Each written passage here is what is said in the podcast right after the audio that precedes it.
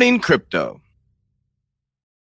Coin ETFs is an example that we're legitimizing it. We're creating more safety. Well, let me ask you this: Will you do another ETF? How about an XRP ETF? I know you got e- Ether out there. Mm, I we How about XRP? Can we- you answer that? I can't. We, How about XRP? Can you answer that? I can't. and you don't want me to. I do. Well, I can't.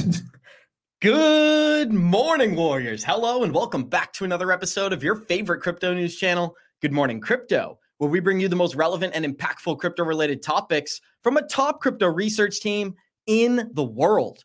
I'm your host, Abs, joined by several members of our 3T family this morning. We got Mario, also known as the Node Defender, joining us on this Thursday. Andrew, aka the Cash Flow King, is in the building, and we'll have Johnny Krypto joining us later in the episode. So I'm very excited for today's show.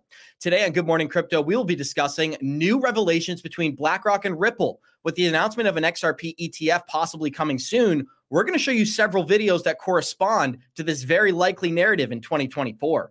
We're also going to be announcing how XLM has uh, announced that smart contracts are upgraded onto the network, enabling smart contracts that compete with Ethereum. XLM could have a massive price run in the next 24 months. And with the largest p- companies on the planet in the process of turning digital, we break down the details, showing our community how this next bull run is shaping up to be the greatest opportunity of our era. Our show is available on your favorite podcast platforms like Spotify and Apple Music. And for those of you listening via podcast, our show is live on YouTube Monday through Friday, 11 a.m. Eastern at the 3T Warrior Academy channel. So, Mario, as you can tell, we got some exciting content prepared for today. But first of all, how are you feeling, my friend? And thanks for being here. I am feeling great. Good morning, Abs. Good morning, Andrew, and good morning, everyone listening now and in the future. Well, it might not be good morning by by that time, but hope you're all doing amazing. I am excited today, excited for the show, and we do have some some very cool stuff to talk about. Andrew, so everybody's been talking about Brad Garlinghouse' latest Bloomberg interview. We're going to show some Larry Fink and CNBC clips that also correspond to an XRP ETF. So I'm excited about that as well. How are you feeling this morning? And thank you for being here. Hey, good morning, good evening. Uh, oh, I'm I'm uh, not on mute anymore. Uh, this is Andrew from the Netherlands, 5 p.m. here. So uh, I'm always excited to be in the show. Always amazing the articles you find. You know, actually, I took a little bit of a break because of the of the Smart Investor Program. I have so many demands, and the people are making so much profits that I said, you know, Hey, I, I take a break, and uh, and next time the the, the the the the agenda is open again to book uh, calls with me. But uh, today uh, I do it like this. But I'm always open to do the Good Morning Crypto Show, so I'm happy to be here. Mario Abs, fantastic.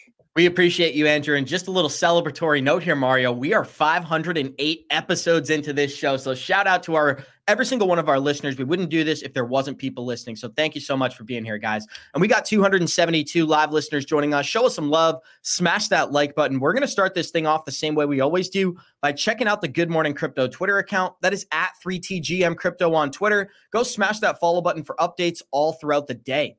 When we look at some of our daily movers this morning, it is green bubbles across the board. And in particular, the altcoins are pumping this morning. We got GRT up 20%, HBAR is up 8%, Gala is 7.5%, and File Token up also about 12% on the day. When we look at our Merlin market update, we are sitting at 1.96 trillion in total market cap. Bitcoin is 51% dominance. Ethereum is about 18%. We've got Bitcoin sitting at 51,500, Ethereum approaching 3 grand, sitting at 2980. We've got Solana trading at 105 and XRP trading at 54 cents this morning. Well, Mario, there's a lot of exciting stuff that, uh, that we're going to talk about in regards to American adoption and an XRP ETF being launched this fall. But let's start off with a little Bitcoin conversation because I wanted to show this channel we found last night when it comes to where Bitcoin could be headed over the next 12 months. According to the halving, now this price chart is telling us by April 22nd, Bitcoin could be 140 grand. Completely disagree. But what I do think could happen before the halving is a $50,000 Bitcoin with the two and a half X after that date. So, what Mark Yusko and a lot of these firms have done is they figured out the data. And what the data says is that after this Bitcoin halving, the peak of the price chart will be two and a half X, whatever the price is for Bitcoin on the day of the halving. So, if, if Bitcoin is $50,000 on the day of the halving, they would anticipate $175,000 Bitcoin at the peak of the market. Very, very uh, modest estimates there. And it's pretty exciting to hear the big players putting out those numbers. What do you think for Bitcoin? When we're going through the hopium, people are very, very excited right now. Are you as optimistic as everybody else in this market? Well, I'm I'm definitely optimistic, 100%. I think that you know, we've the fact that the Bitcoin and the crypto market is is mimicking the previous cycles that's what's getting me excited because i know that there's profit opportunity coming up you know where i mean the people that have been investing in throughout the bear market they're already heavily into into profit right now but you know there's there's very promising days ahead of us now when it comes to the price targets that's the part that i'm a, I'm, I'm way more uh, i'm not so so high as what a lot of people think like the 200 plus price targets 175, I could see that happening, but for me personally, I'm a bit more conservative. I'm looking at about 130 to 150, maybe 160. Uh, just based on based on some analysis that I've done and kind of my own thought process about on how Bitcoin has performed over the previous cycles and how it's doing less gains every single time. And plus, I just I feel like I feel like Bitcoin in itself is becoming a more mature asset so obviously that means less gr- less less less uh, exponential growth and obviously it's going to be less drop as well. So like we're not going to see this huge volatile moves to the upside and huge volatile moves to the downside. That's just my opinion. But I think 130 to 150 is probably going to be our top for the next bull run for Bitcoin. And I want our listeners to put this in the live chat. Put a one if you think Bitcoin reaches 175,000 or higher. Put a two if you think it reaches below that number during the peak of the bull run. And Andrew, before we get into our XRP content, you're on mute, uh, Abs. So uh, I don't hear you anymore. Just take over, Andrew. He's having issues, okay. I think. I think he wanted to ask me something about uh, about Bitcoin. So, so what is my perspective on Bitcoin? you know, I do not look at the halving moments and the, and the price at the halving. What I look is at the tops. I am I'm a guy from the tops because if you want to buy something, you can only compare if it is cheap based on a recent top. So if you look at the at the tops from history, every time from top till top, the the the amount of percentage that the top goes higher decreases. That's what Mario already said. So what do I expect from the last all-time high that was uh, 60, uh, $68,000 or $69,000, somewhere around that. I expect the max a 2 till 3x. So 70 multiplied by uh, 3 is 210 at the max. So that means actually I'm already taking profits, you know, because I was a very early adopter of, um, of, of Bitcoin and, and Ethereum and also teach my students how, how to do that to be early and also to lower your average price all the way down. And uh, so then we're already taking profits. And uh, actually, I'm going to buy a new car soon. So. Well, Andrew, we do have some really good content prepared when it comes to BlackRock and XRP, and that's what we're going to get into from this point forward, guys. But we got 353 live listeners here. Show us some love, smash that like button. There's a couple of clips that we're going to connect, and I want to start with this video once again from Larry Fink this came out, I believe it was January 26th of 2024, which was only a month ago, but it feels like a year. Larry Fink discussing the possibility of a Ripple slash XRP ETF. I think the advent of Bitcoin ETFs is an example that we're legitimizing it. We're creating more safety. Well, let me ask you this: Will you do another ETF? How about an XRP ETF? I know you got Ether out there. Mm-hmm. I we. How about XRP? Can we, you answer that? I can't. we, How about XRP? Can we, you answer that? I can't. and you don't want me to. I do. Well, I- so Mario, that was a clip that circulated on Twitter and YouTube for quite a while because Larry Fink, he didn't just say no. There was a lot to the laugh of Charlie Gasparino and the smirk that Larry gave back to him. But I would say before I play the Brad Garlinghouse clip, I just wanted to get your thoughts on the possibility. BlackRock is currently 576 out of 577 approvals at the SEC. So out of 576 applications, 575 have already been approved. I think it's very likely if Ripple and BlackRock partnered here, it could get approved in the next 12 to 24 months, even if Gary Gensler's at the SEC. But while I'm gearing up this Brad Garlinghouse clip, what's your reaction to Larry Fink? Yeah, I thought that those comments were a little uh, intriguing. You know, I can't, and then well, you don't want me to. You know, it gets me thinking. Why wouldn't he want you know him to answer that? I don't know. I feel like there's still this kind of uh, animosity or or uh, weird, you know, weird energy or feelings when it comes to XRP. I don't know. Like we'll see. We'll see what happens. I definitely think that XRP is, is lined up to be the next ETF, or it could be the next ETF, especially given its uh, regulatory clarity now. So I mean, it, if they skip it, then you know it's just another confirmation of an agenda potentially. But yeah, I thought that was interesting. We've seen uh, we've seen them, you know, take different stances on crypto, and you know, at, at first they said that Bitcoin was used for nefarious activities, and it's it's not it's not worth anything, and then now they've completely done a, a 180, and, and they're saying that Bitcoin has got value, and and now they're looking at it with completely different eyes. So it, nothing surprises me at this point. I did think that those comments that he made were a little intriguing. Like I, I'm wondering what he meant by what he said you know what I think here? What's happening here? This is all social sentiment. And what does it mean? Hyping up and hyping down. Mario said about the, the negative uh, uh, news we always had about Bitcoin for uh, for funny activities. Uh, now now Bitcoin there is an ETF. Um, but I think Larry Fink doesn't want to tell it because if he says there will be a, uh, an, an XRP ETF, what do you think the price will do? go, goes immediately up. So I think they will wait for their moment. We already saw that when the when the lawsuit ended. You know, it was a spike of about 100% or, or even more, and then it came down again. So people are lining or, or actually are preparing themselves to take advantage of the sentiment. And so, guys, here, everybody who's listening and, and watching, keep in mind it is all part of the game. Absolutely, guys. And we're going to play this Brad Garlinghouse clip. Let us know your reaction in the live chat as well. Here we go. Would welcome an XRP ETF then? We would certainly welcome it, and I think it's inevitable that there'll be, you know, multiple ETFs around different uh, tokens. I think you'll even see ETFs potentially around baskets that also, I think, further diversify that risk. Uh, are you in talks? So let's pause it before we get into the BlackRock content, Mario, because this is something me and Johnny have contemplated and debated for a long time.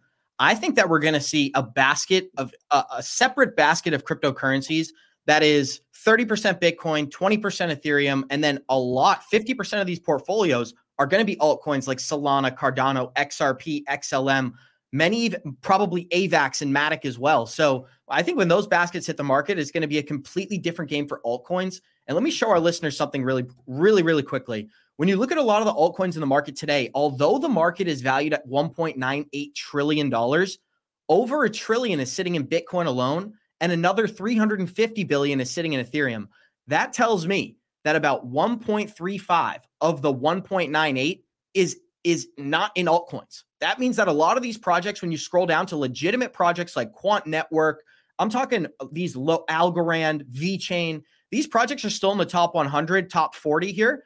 But one of the things that's really interesting, they're only 1.5 billion in total market cap. These things could be 10, 12 billion dollar valuations just off liquidity moving through the crypto market, not even having real world utility enter the conversation. So we'll play the end of this clip. I just want to throw that in there. Here we go. With the largest issuers, particularly BlackRock, to get this done.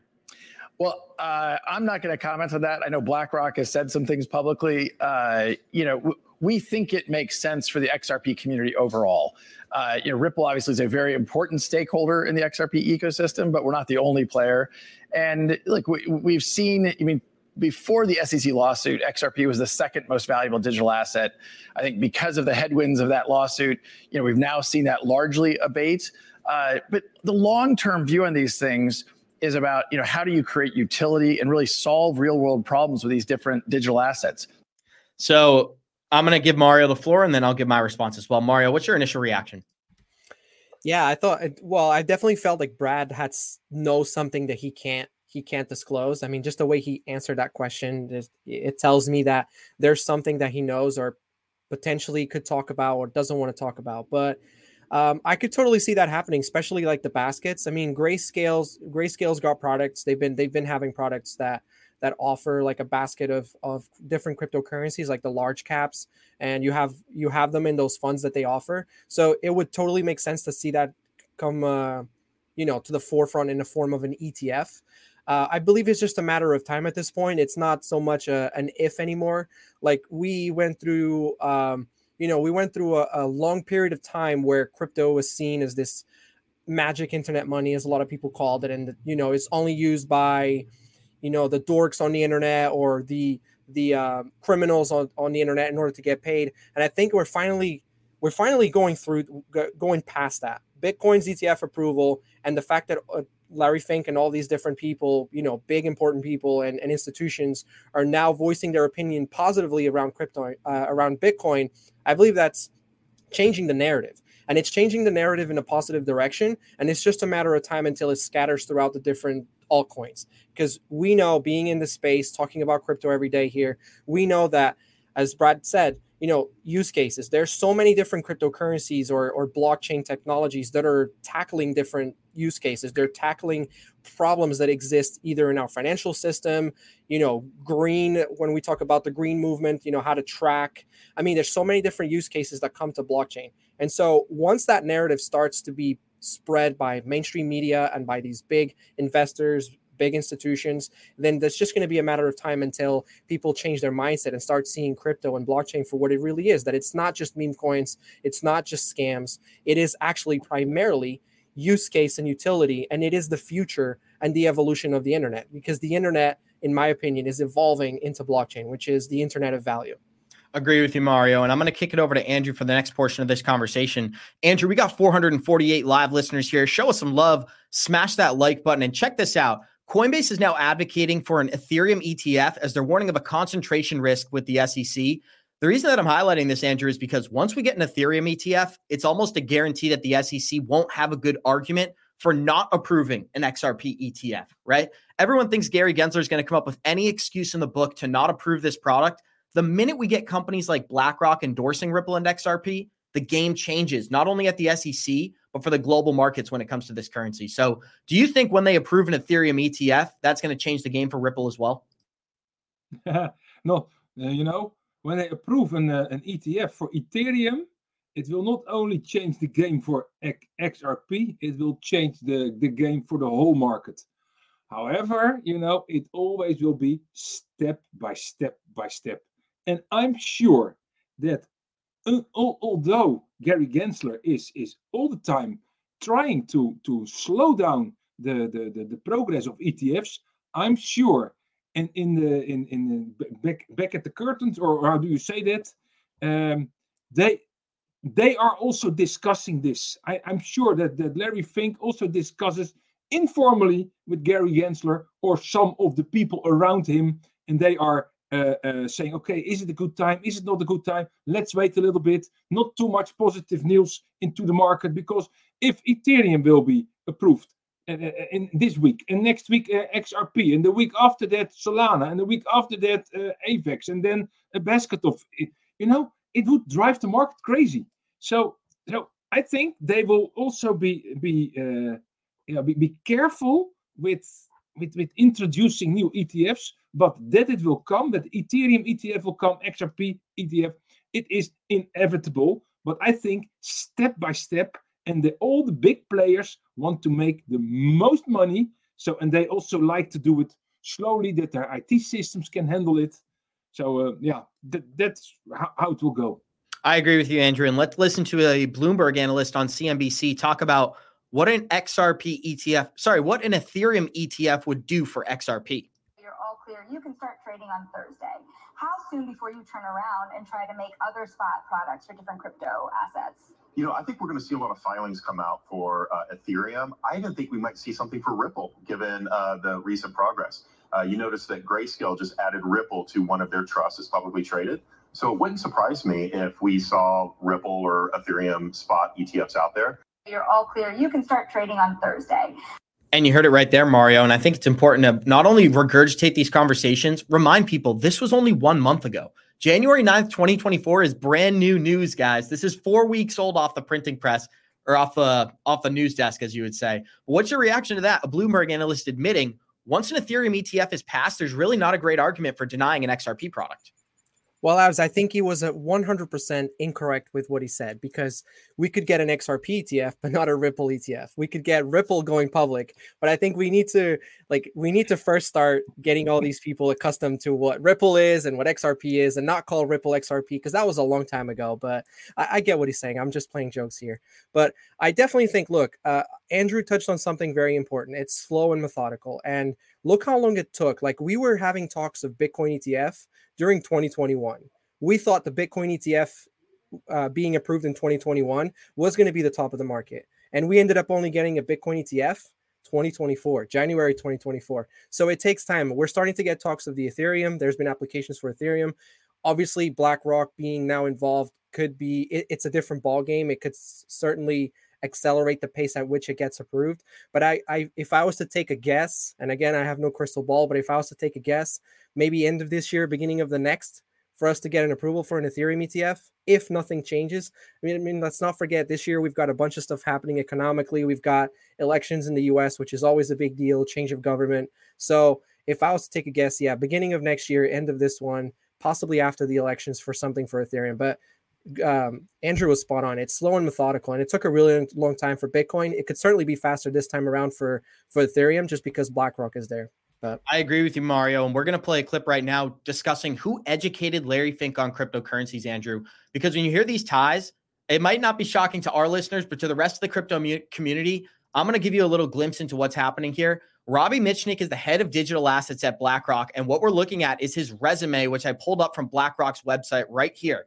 What does it say in the second line? He's a member of the Corp executive team, and Robbie is responsible for driving BlackRock's digital asset strategy. Right here, what was his previous time? BlackRock spent time as a CCPI investment board for the public markets and private investments at Ripple. So he's being educated by a former Ripple employee. And what we're going to do is we're going to listen to a brief clip from here from Anthony Scaramucci discussing how Larry Fink educated himself about Bitcoin thanks to Robbie Mitchnick. Now, there's a guy named Robbie Mitchnick at BlackRock. He's a young kid. He came into BlackRock with the idea of creating a Bitcoin ETF. He orange pilled Larry. And I'm going to give Larry a lot of credit because Larry actually did the homework. Larry did the reversal. Larry was on the road to Damascus and converted as a result of being steeped in understanding exactly what it was and why it will be an international store of value. And and and I got to tell you something, it takes a very smart leader to pridefully say that Bitcoin sucks and then 24 months later say, "You know what? I've got this wrong." BlackRock needs to be a part of this, and BlackRock needs awesome. to have a significant stake in it. So, all right, apply that exact same narrative to altcoins cash flow, and that's exactly what I think we're going through behind the scenes. When they heard about XRP from Robbie Mitchnick, if Larry Fink, if this is if these stories are true, and Larry Fink was just educating himself in 2021 about what Bitcoin really is, that first of all, that's shocking. But second of all, if he's learning it from Robbie Mitchnick, obviously that man understands the XRPL and just the power of blockchain in general and that the capabilities of crypto go far beyond a store of value. So Larry's getting his foot in the door with the Bitcoin product, but I think it's inevitable they're going to move into altcoin products as well because that's where they can make more income. What do you think? What, what, what I see happening, you know, and I, I totally agree with this uh, with with this interview that uh, that Larry Fink in, indeed educated himself or, or, got him educated by this Robert uh, Mitchnick, and and and of course uh, there there were two years ago there were not too many people that that were had clear ideas about crypto. Only the the intimi and the and, and the nerds and so. But now it's it's growing and growing and growing. And actually, this week I was I was coaching several people with uh, about uh, about investing in crypto and investing in stocks. And then there was one student of mine, and she asked, "Why why can't I buy crypto on a stock exchange?" And I said, "You know what? Good question." So I went in eToro and I thought, let's see if I can Bitcoin, can buy Bitcoin. Yes, I could buy it there. I could buy Ethereum. I could buy XRP. I could buy Solana. I could buy AVAX. I could many coins. What is happening here? So what you see, and people who really has some difficulties with wallets and, and, and, and transferring money, you can also invest in crypto in a regulated stock exchange and go from there. So what does it mean? It means that also in the in the traditional financial market, at least at the stock exchange market, also there are people that start understanding it and start what they what they are doing. So I don't see many commercial information yet that that stockbrokers you you can also uh, uh, trade crypto, but it is there already, and it also makes the threshold a lot lower for a lot of people to uh, yeah to, to jump into the space. So I think we are making steps. Also, Larry Fink is making steps, and uh, we are really on on a good path into the future for adoption of crypto. Mario, I want to get your thoughts on the Robbie Mitchnick connections as well. And we already got 503 live listeners here. Show us some love, smash that like button. And this is what we were trying to connect the dots with because prior to joining BlackRock, Robbie was a was on the board of investments for Ripple. And so he was working directly with Brad Garlinghouse, Chris Larsen, some of the most prominent people in the crypto community. Right after he left Ripple, he was hired by BlackRock to lead their digital asset team. I think that's a worthy connection, but what's your initial reaction? Yeah, like Ripple has like this uh, track record of connections, like either at Ripple currently or used to work for Ripple.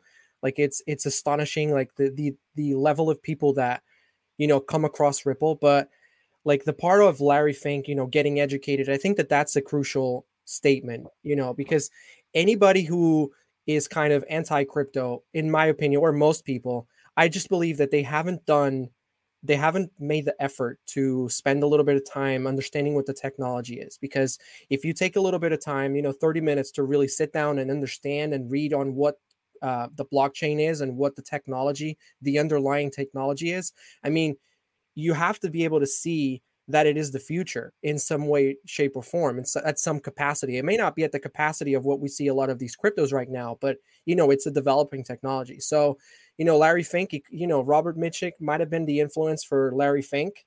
Um, maybe he wasn't. Maybe Larry Fink was just playing it all along when he was saying that, you know, Bitcoin was bad and that he doesn't uh, see any value in it. Maybe he was just playing dummy, just like he's playing dummy about XRP because I don't know, who knows, right? But I think that especially these veteran investors, of course, they're going to be more methodical and more, um, you know, they're not going to be as open to risky investments, right? They're going to want to play it more safe.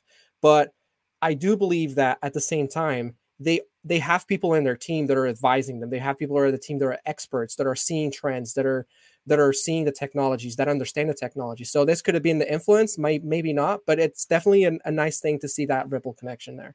Mario, you know what it reminds me of that book that uh it's called what is it called? Um sorry, it's by Napoleon Hill, Andrew. You know what I'm talking about. The Think, Think Grow Rich. Grow Rich. That is an yeah. exact quote from Think and Grow yeah. Rich, Andrew. So now that I butchered mm-hmm. the line, I'm just going to kick it straight to you. But what I wanted to point out about this Brad Garlinghouse interview is that he said the executive said that it's inevitable there will be multiple ETFs around different tokens. Now we're focused on XRP, but I think this is going to happen more broadly. We've already seen companies like Citibank be willing to work with AVAX and and build tokenized assets on top of Stellar. And we do have a Stellar article that I believe we should get into as well, because many people are here for this information.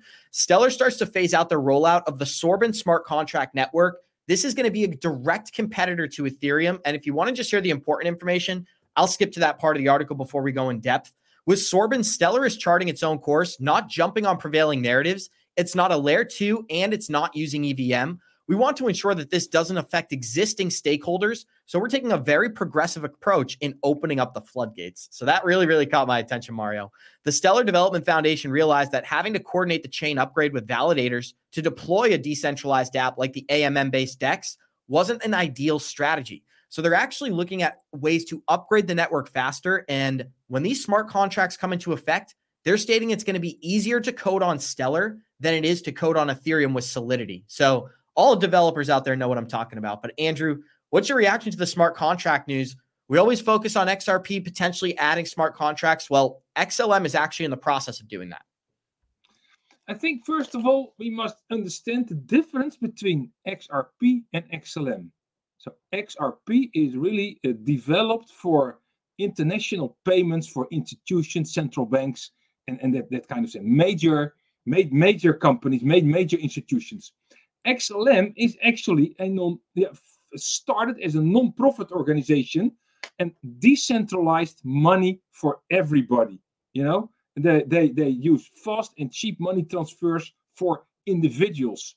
And once you do this for individuals, yeah, what then it would be very convenient if you also implement smart contracts. For example, to approve a loan or to to to to buy something and and you know that is convenient because the the the, the speed of the money can be so fast.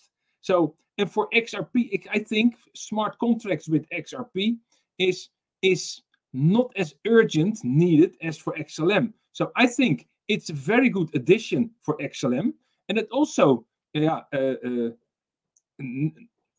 make makes clear that if you want to invest in these kind of technologies, invest in XRP, but also do not invest, uh, uh, forget about XLM because XLM really is, yeah, I would say a little bit the same starting point. However, yeah, they really serve another another uh, potential group of people, and I think that's that that's very good that they say, you know, uh, non-profit model and decentralized for everybody, decentralized money for everybody, and also focus on yeah on, on financial in- inclusion also in third world countries. So I think they are doing a, a good job for the world. Mario, this is the biggest difference between what XRP and XLM are doing with their smart contracts. Right now, we're talking about XRP incorporating Ethereum virtual machine smart contracts on a side chain. XLM is adding smart contracts directly into the blockchain. You're going to be able to program on Stellar using XLM as a way to exchange value. This is a massive, massive update. And I think it's going to drive a lot of institutions to use this product. One of the things I wanted to point out is that it's officially bringing Stellar contracts to the mainnet. So this is a very, very big difference because all of the smart contracts that are programmed on Ethereum, we're talking about using those smart contracts to the advantage of other blockchains, whether it's AVAX or XRP. This is going to create an ecosystem within XLM where smart contracts have their own programmability, never needing to use a side chain and never needing to branch out from the main network. So, big, big difference there, Mario. What's your initial reaction? So, the market the market will be the one that decides the winner. And what I mean by that is that like not only the best te- technology wins, like we know that. It's not always the best company that gets the biggest piece of the pie. And that's just the way things work. Now, it's no doubt that Ethereum uh, has a lot of competition and has a lot of competition that is way further ahead than they are cheaper, faster, better, right? And Stellar is going in that direction. As far as Stellar, like I like to I know a lot of people like to say that, you know, one's the big brother, the other one's the little brother and they're not really competing with each other. I think they're competing more than most people realize. Uh, just because of the involvement of the founders, you know, the the one, you know, the I forget his name now that left Ripple went to went to Stellar. Jed so, McCaleb. Jed McCaleb, thank you, Ab. So I think they're competing more, and one of the examples, the reason why I think that is is uh, MoneyGram. MoneyGram, once the lawsuit was presented to Ripple, they dissolved that partnership. They went to work with Stellar, but now like the XRPL is also a nonprofit at this point, so I think that now we're starting to see something happen, which is like the X, the Stellar is going one way, right? They're they're releasing the smart contracts while XRP is focusing on the AMM. They're going they're going kind of in a different direction. I still believe they're they're a competition, but that's a great thing. I'm not saying that's a bad thing. I believe competition is amazingly good for for businesses. Um, I owned a business where there was four of the same biz- business types as me within the same block and I still thrived. We all thrived. We're all surviving there. So I think competition is is extremely good for for for business, and I'm excited to see where both Stellar and XRP kind of kind of go going forward. And I I have no doubt that this is most likely a laggard thing. Like we're seeing developments, we're seeing utility, we're seeing uh, growth within these ecosystems. The prices are not reflecting it because the attention is simply not there on the prices. But it's going to be a lagging effect, and it's going to show up at some point. Cashflow, I'm going to kick it straight to you. But when we talk about the MoneyGram partnership, I find this to be very interesting. MoneyGram is going to be one of the first companies to probably incorporate smart contracts for money transfers on XLM, just because they're going to be involved in these conversations. They're on, they're openly uh, communicating with the Stellar Development Foundation as well. So it's only inevitable that if they if they allow smart contracts for on-demand liquidity, we are going to see Stellar begin to be leveraged by MoneyGram. So very very exciting. It could be a huge catalyst for the price as well. What are some of your thoughts to what Mario had to say? Yeah, it is interesting to see, uh, especially about this uh, this competition. Who is the best? Who will win? We saw that also with the, with the, with the video disc and the Blu-ray disc, and it's all gone, and the and the and, and the Betamax and the VHS video recorders for, for the somewhat older people with us. Um, I think if XLM is really able to, to open up for smaller developments with an uh, Ethereum virtual machine kind of application, and, and, and you get a lot of adoption of developers into your ecosystem, it can go pretty fast and XLM did not have the, the, the, the disadvantage that there was a lawsuit. So they continued go going on and growing what XRP only had could do outside outside the US. So yeah, I think it's it's a pretty interesting uh, uh, uh, race that is run, and you know who will win the race? Maybe a third, a third crypto will come in, in the near future. That will maybe maybe Solana will take over. You know, we don't know, but at least here are very interesting developments, and it only increases the basis for the whole crypto ecosystem, and that's that's very good. Completely agree with you. And I want to point out the correlation between the XLM and XRP partnership that we're seeing right now. Look at the price charts, Mario, as they're overlaid on top of each other. David Schwartz actually tweeted this out. So it's very interesting. Since 2014, we've seen almost an exact correlation between when these projects move. Not only the historic bull run that we saw in 2017, but the price pump that happened in late 2020 all the way to early 2021 with both of these projects. Now, the return on investment seems similar. It does seem like XRP is slightly outpacing XLM if we want to get, you know, real specific here. But more broadly, it looks like these projects are connected in some way, shape, or form. And Andrew brought up the founder of XLM is Jed McCaleb. Jed McCaleb founded Ripple with David Schwartz, Chris Larsen, Brad Garlinghouse. So very interesting narrative going on here. And we got 552 live listeners joining us. Show us some love, smash that like button, and let me know what you think in the live chat. Do you think XRP is going to outperform XLM or will XLM outperform XRP in this next bull run? Let me know in the live chat. But Mario, what do you think? Yeah, look, that correlation, that that the way that the price of both XRP and XLM uh, move, there's definitely a synch- synchronicity. Like I know we can compare a lot of other cryptos, and because of them being paired to Bitcoin, you know, whenever Bitcoin moves, they move. Whenever they go, Bitcoin goes down, so on and so forth. But I do remember specifically points in the bull run where XRP was moving and then you would look at XLM and XLM was also moving. So that's there's definitely this weird synchronicity. So like as much as we can pinpoint like the fact that it's it's because of liquidity and because it's because of the market being connected to Bitcoin, like I don't know, like I just don't see the same synchronicity between other cryptos. So I mean, maybe we'll find out one day the exact reason is why that's happening, but uh, maybe it's because of the connection between the two and how similar they are, and and a lot of people who are invested in XRP are also invested in XLM, and so whenever there's positive news for one, it affects the other. I'm not really sure. Maybe it's a combination of different factors, but I do believe that it's not. I do believe that it's not by by chance. I don't think it's because of you know the pairing with bitcoin which i know we can overlay its charts from other cryptos like i mentioned and it could be similar but like you're showing right now there's specific points where one moves and i remember i remember specifically getting notifications about xrp going up and xlm going up so yeah i agree with you mario and this is a prime example of this andrew we're not going to spend too much time because it's always we don't really know why this is happening and even david schwartz admits it could be the algorithms it could be just the way that these projects are programmed with the market makers and the buyers. But look at what happened even in October of 2023. We got some news that BlackRock had potentially filed an XRP application in Utah or Wyoming, something along those lines. Well, what happened? The XRP price went from about 64 cents to 72 cents and back to 65 cents, all within just a couple of hours here, Andrew. Now, that's not shocking, right? Classic pump and dump on XRP. Here's what's shocking is that XLM did the exact same thing with no correlation in the news whatsoever.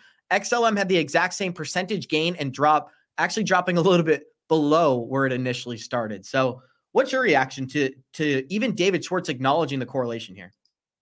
Yeah, uh, you know, I actually I have no clue why this is so correlated with each other, but I think because you know it's all about sentiment, sentiment in the market, and because uh, XRP and XLM are called uh, bro- brother and sister, or or, bro- or brother and the, and, and the smaller brother.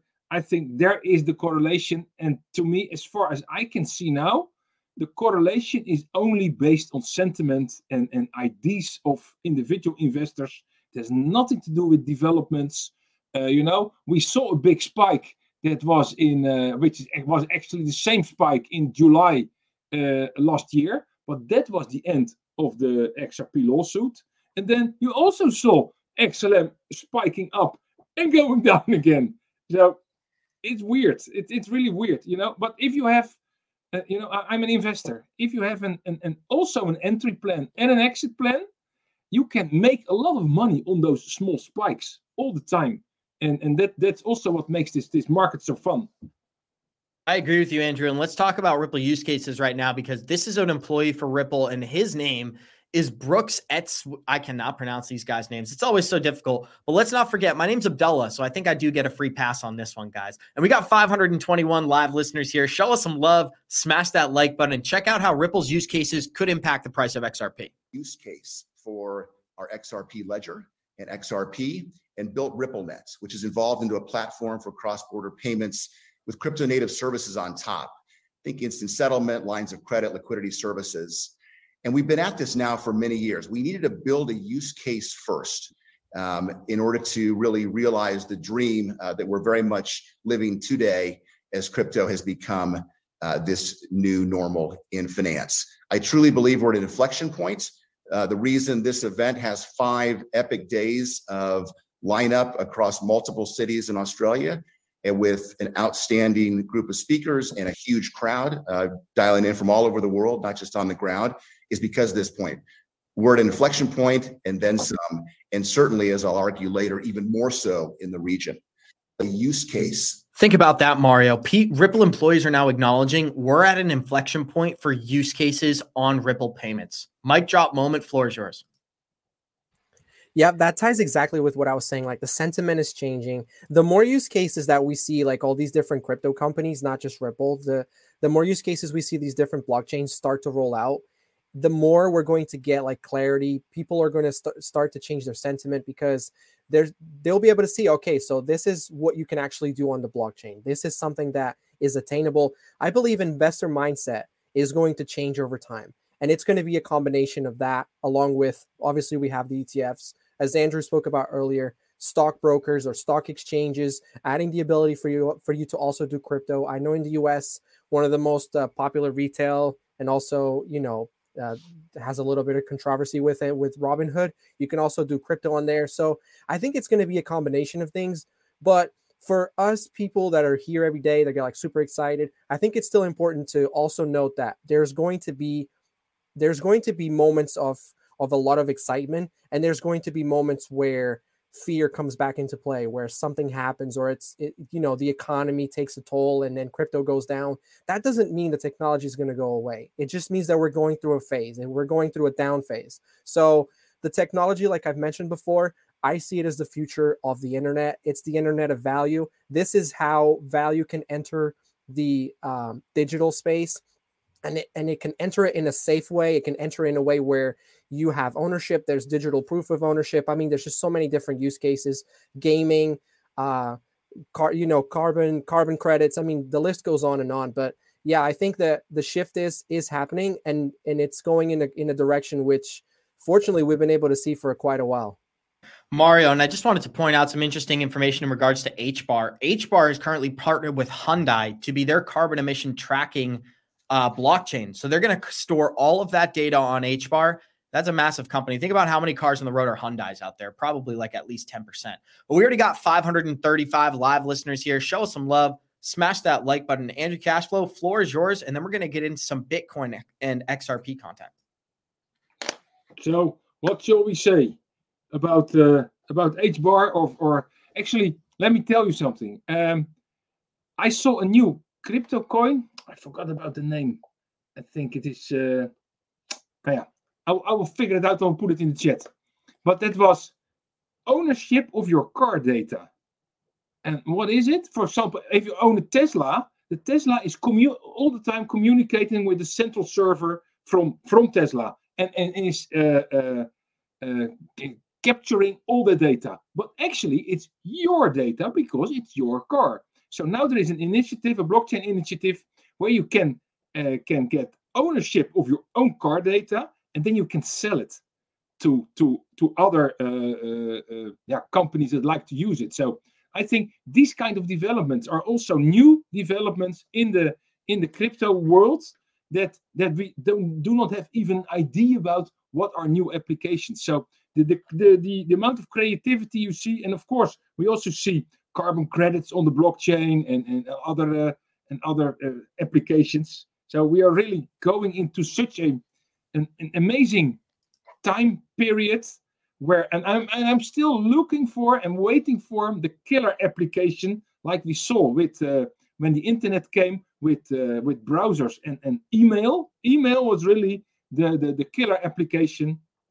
And uh, so I'm, I'm, I'm, and we saw that with also with the internet phase two or the, the, the second generation internet that was the yeah the, the, the, the Facebooks on this world. And now, yeah, what will we what will we see as the killer really that everybody will use maybe in 10, 15 years? We don't know, but it's an exciting time. I think you're spot on, Andrew. And there's so many use cases. A bunch of these projects we talk about, there doesn't need to be one blockchain to dominate the world. If each one of these blockchains gets 2%, 5%, all of our listeners are going to have generational wealth. But let's get into this conversation right here because this is the warning that we got from the European Central Bank in regards to Bitcoin just last night. Bitcoin has failed to become a global decentralized digital currency, instead falling victim to fraud and manipulation. The recent approval of an ETF doesn't change the fact that Bitcoin is costly, slow, and inconvenient, argues the European Central Bank's blog here. Now, here's what's interesting they got corrected on a lot of their things, first of all, by Twitter notes, which is awesome. But here's what's interesting there is another Ripple connection. The person who published this report it, for the ECB is stating that Bitcoin is costly, slow, and inconvenient. Well, they have ties to Ripple, and here's the tie that they have right here. CBDCs are driving towards digitalization, and this person helped Ripple construct this report for 2020 Ripple Swell event. So, really interesting, Mario. Just the fact that, first of all, they're pointing out the flaws with Bitcoin, but second of all, that another Ripple, I guess, brain or partner here is involved in these conversations. So, pretty cool. What are you? What's your reaction? Well, I, I, first of all, let me give a shout out to the people that do this kind of research because I think it's amazing how they find these different connections. And so that yeah it's like what i was saying before like ripple has all these different names either on their board or have passed through them and are now in different positions and have connections like if ripple doesn't become this this sort of amazon of the blockchain space or or, or digital payments or like like i don't know like it, we're we're in some crazy matrix but because they have all the the right partners they have all the right people involved. And so like i see them being as kind of this amazon company of the blockchain space uh, as far as obviously the sector that they're focusing on. But like that's kind of the the first the first reaction that i have to to that piece of news. As far as what the european central bank said. I mean look fraud manipulation i mean so is manipulation everything is subject to manipulation. It's not a crypto problem. That's a bad actor problem. We're talking about like anything that um, real money like regular money dollars can be manipulated. Dollars is is actually used way more for for illegal activities than than bitcoin is. So again the market is what what's going to dictate whether bitcoin is really that store of value is really that digital version of gold the more people that look at bitcoin use it like it purchase it get an etf whatever it is that's how that's how the the uh, the market will dictate whether Bitcoin is a winner or not. So far, we've seen Bitcoin just grow. It's been growing, it's been growing, it's been growing, and now it's getting massively adopted by institutions. So whatever the central bank of, of Europe is saying, ah, I, I take I take it with a grain of salt. All right, I completely agree. And everybody has their own incentives and own narratives here. But I wanted to play this clip so we could get your reaction in particular this morning, Mario. We're going to show our listeners the latest update from Charles Hoskinson. And no, Johnny is not here to defend him this morning. So I won't go too hard on my man over here. But we got 535 live listeners here. Show us some love and smash that like button. Enjoy this latest video from Charles. We'll discuss it. Three times. I never once said, never once said, never once said, three times now, never once said, four times now, that Ethgate didn't happen. I never said it. I said it doesn't matter. It's completely immaterial to the litigation that they're going through, and it's not productive for the litigation that they're going through. And the grand conspiracy statement was strictly about somebody bribing the Securities Exchange Commission to go after XRP and give Ethereum a free pass. It's entirely possible that somebody could have bribed the SEC directly or indirectly, who knows, um, to give a free pass to Ethereum. It is a huge leap of faith to go beyond that and say they also bribed them to go after XRP. It is a conspiracy and there's no evidence. So, Mario, obviously there is some evidence, but let's talk about some legitimate claims that Charles made. Do you think that Um, do you think that the it is a leap for people to assume if they have bribed Ethereum to get a free pass that they would bribe somebody else to go after their main competitor? No, I I mean I don't think I don't think that's not not possible. I mean, of course it is. Like if if the agenda is for Ethereum to be the ultimate winner and we have we have this other competitor, right? Especially with the backing or with Ripple being kind of its main player in the space and having all these different connections. And I mean, they're a tremendous competitor to Ethereum. So if the if the agenda is for Ethereum to be the winner or the ultimate blockchain and they feel threatened by XRP and Ripple, then I don't think it's that far fetched to think that they would specifically, you know, get the SEC to go after Ethereum now, uh, XRP or Ripple. Now, I'm not saying that that's what happened, but you know, as far as Charles's point, like I listened to what he said. I I feel like he was more specific this time around, so it was better. I still don't think that you know his conversation is going to settle this uh this argument or this uh bad energy that's happening between him and the XRP community. But I think it was he was a little bit more specific. He was a little bit more concise, and I do agree with him that at the end of the day, arguing that Ethereum could be a security is not positive for the argument of XRP not being a security, and for that matter, for the entire crypto space not being a security. So that's a part of the video that I did agree with him, and and so, but I don't uh, the part where he says, you know, he doesn't see that there's no proof. Okay, I don't know if there's proof or not, but I don't see that. I mean, I do see that as being possible. Mario, and here's some unbiased journalism for you. I think Charles makes a really great argument when he talks about you don't want uh, Ethereum to be a security if you're an XRP holder because that directly impacts us as well. So, although I understand that he's incentivized to say that, there is a legitimate argument to being an XRP holder and understanding that Ethereum's probably not a security. Coinbase is making the case, Grayscale's making the case.